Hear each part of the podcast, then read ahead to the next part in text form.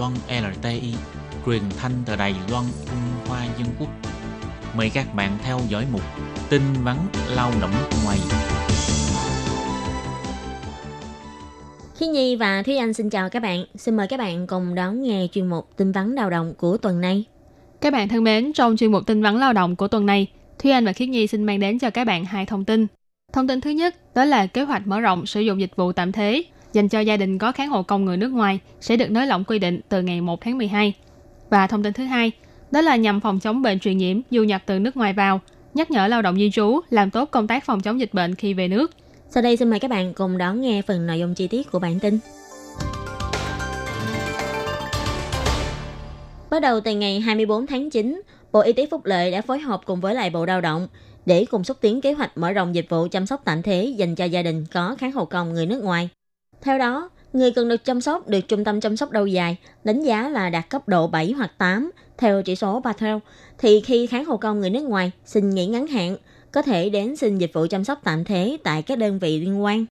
Theo thống kê, tính đến tháng 9, tại Đài Loan có khoảng 237.923 kháng hộ công người nước ngoài đảm nhận công việc chăm sóc cho người già của Đài Loan.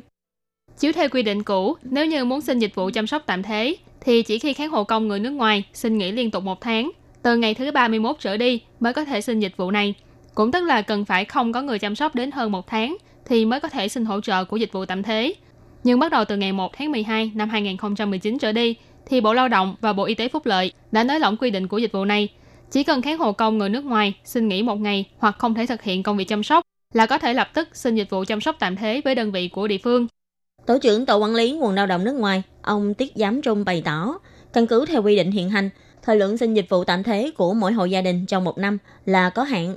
Khi kháng hộ công người nước ngoài xin nghỉ, gia đình chủ thuê có thể đến trung tâm chăm sóc lâu dài đăng ký dịch vụ tạm thế trước khi kháng hộ công nghỉ phép. Nếu là hộ gia đình có thu nhập thấp, thì chính phủ sẽ hỗ trợ hoàn toàn chi phí. Nếu là hộ gia đình có thu nhập trung bình thấp, thì chính phủ sẽ hỗ trợ 95% chi phí. Còn các hộ gia đình thông thường thì sẽ được hỗ trợ 84% chi phí.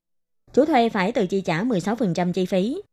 Các hộ gia đình có kháng hộ công người nước ngoài nếu cần đăng ký dịch vụ chăm sóc tạm thế này, có thể dùng điện thoại bàn hay điện thoại di động gọi đến số 1966 hoặc các trung tâm chăm sóc lâu dài tại các địa phương đều sẽ có chuyên viên tư vấn phục vụ và cung cấp thông tin liên quan đến dịch vụ này.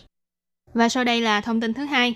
Indonesia, Philippines, Việt Nam và Thái Lan là các nước chủ yếu cung ứng nguồn lao động di trú làm việc tại Đài Loan.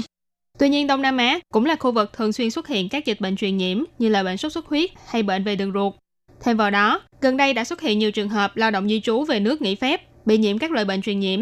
Vì thế, Bộ Y tế Phúc lợi và Bộ Lao động đã cùng nhau phối hợp nhắc nhở các bạn lao động di trú.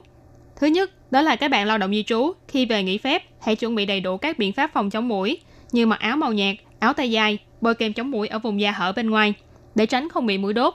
Đồng thời cũng nhớ là không ăn đồ sống, không uống nước lã chưa tiệt trùng, chưa qua xử lý và nhớ là thường xuyên rửa tay bằng xà phòng.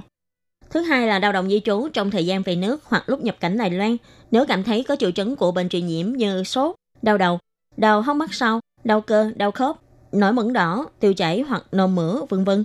Hãy chủ động báo cho nhân viên kiểm dịch cảng hàng không quốc tế biết và phối hợp tiến hành các biện pháp kiểm dịch phòng chống dịch bệnh.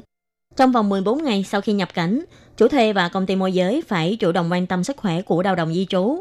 Nếu thấy có các biểu hiện bệnh, hãy nhanh chóng hỗ trợ đưa người bệnh đến khám bác sĩ và chủ động báo cáo lại lịch sử du lịch của người bệnh cho nhân viên y tế biết để tiện cho bác sĩ chẩn đoán bệnh, thông báo cho các cơ quan y tế để tiến hành các công tác phòng chống dịch bệnh.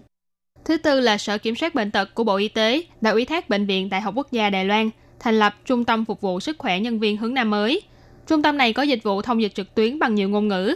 Nếu các bạn lao động di trú cần tư vấn về khám chữa bệnh, quản lý các loại bệnh mãn tính hoặc có thắc mắc về vấn đề sức khỏe vân vân, có thể điện thoại trực tiếp đến số điện thoại 02 23123456, nói số máy lẻ là 66607. Và trên website của Sở Kiểm soát Bệnh tật cũng có chuyên khu quản lý sức khỏe người nước ngoài. Các bạn có thể truy cập và chọn một sức khỏe và du lịch quốc tế, chọn quản lý sức khỏe người nước ngoài để có thể tìm hiểu các thông tin, hướng dẫn kiến thức y tế bằng nhiều ngôn ngữ khác nhau. Và các bạn thân mến, chuyên mục tin vấn lao động của tuần này do Khí Nhi và Thúy Anh thực hiện cũng xin tạm khép lại tại đây. Cảm ơn sự chú ý lắng nghe của quý vị và các bạn. Xin thân ái